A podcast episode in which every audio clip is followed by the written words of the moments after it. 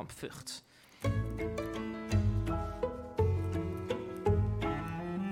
De column van Micha Wertheim.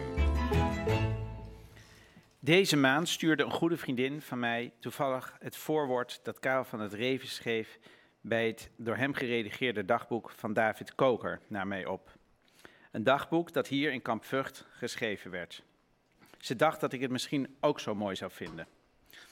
Het dagboek lag al lang op de stapel met kampliteratuur die ik al jaren voor mij uitschuif. Maar mooi is de inleiding zeker.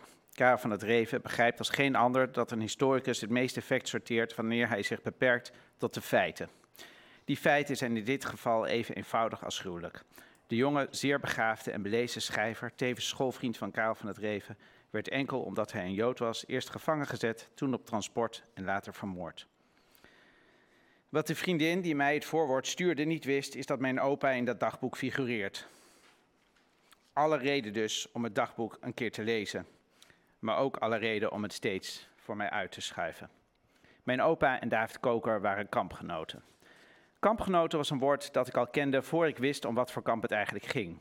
Soms, als we bij opa en oma waren, kwam er een meneer op bezoek die ik niet kende, die ook geen familie was. Een man die verder niet veel zei. Die meneer, zei mijn moeder dan, was een kampgenoot van opa. Dat dat kamp een band had geschapen, begreep ik wel. Maar hoe het precies zat, dat had ik toen niet kunnen uitleggen. Wel vermoedde ik dat het kamp niet alleen maar een leuke plek was waar je vrienden voor het leven maakte. Het kamp, had, namelijk ook te maken met het rekverband dat opa iedere ochtend om zijn been moest wikkelen, alvorens hij zich in zijn pak hees. Terwijl oma haar corset aantrok, was opa iedere ochtend op de rand van het bed in de weer met dikke rollen verband. Soms hielp oma hem een handje en soms kwam er een speciale mevrouw langs om hem met zijn benen te helpen. Onder dat verband zaten wonden die nooit meer over zouden gaan. Ook dat kwam, zoals mij verteld, door het kamp. Al herinner ik mij niet wanneer het mij werd verteld. Ik wist dat gewoon. Zoals ik ook al heel jong wist dat het dove oor van mijn vader iets te maken had met het kamp. Het kamp was eigenlijk altijd aanwezig, net als de onderduik, de bevrijding en de schandelijke manier waarop mijn familie na de oorlog had moeten vechten om iets van dat wat hem was afgepakt weer terug te krijgen. Volgens Primo Levi had je na de oorlog mensen die zwegen en mensen die praten.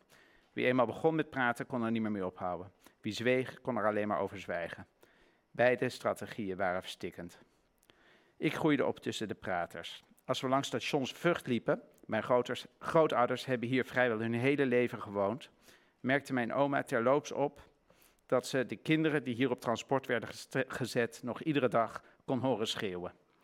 Toen mijn opa na een hersenbloeding belandde in het verzorgingstehuis hier in Vught, net aan de andere kant van het station, merkte hij op dat je in Auschwitz tenminste nog kon hopen dat je door de poort en niet door de pijp zou vertrekken. Hier op de verpleegafdeling zei hij tegen mij: Weet ik één ding zeker, ik vertrek door de poort, door de pijp. Nou, daar gaan we al. Omdat lang niet iedereen opgroeide tussen de praters, besloot Karel van het Reven, toen hij in 1977 het voorwoord schreef, nog maar eens heel zakelijk uiteen te zetten wat er nou precies gebeurd was in die periode waarin Kokers zijn dagboek schreef, tussen 12 februari 1943 en 8 februari 1944.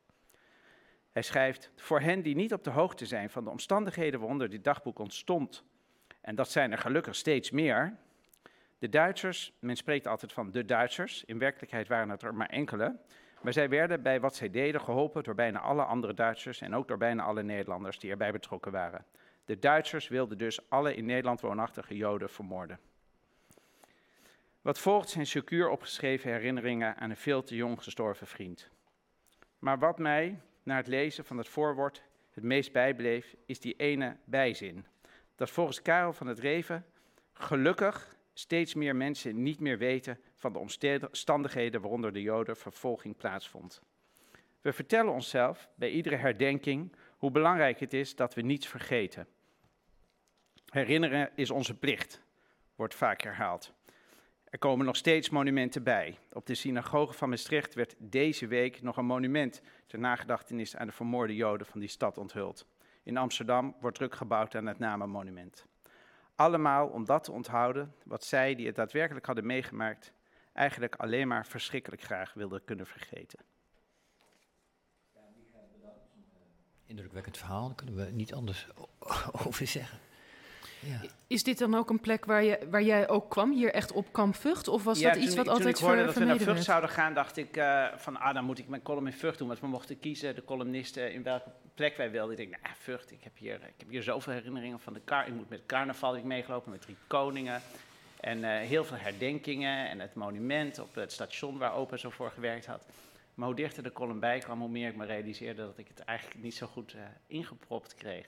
Maar ja, ja, mijn opa die ligt hier eh, niet ver vandaan op de Joodse begraafplaats.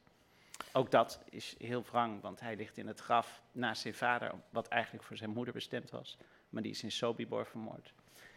Dus er was er geen plek voor mijn oma. Dus zo kan je blijven praten over deze vervloekte plek. Ja. En toch heb ik hele goede herinneringen aan Vught en bossenbollen en alles. Ik bedoel, Ja, maar- het is niet alleen maar verschrikkelijk. Daarom vind ik het zo moeilijk.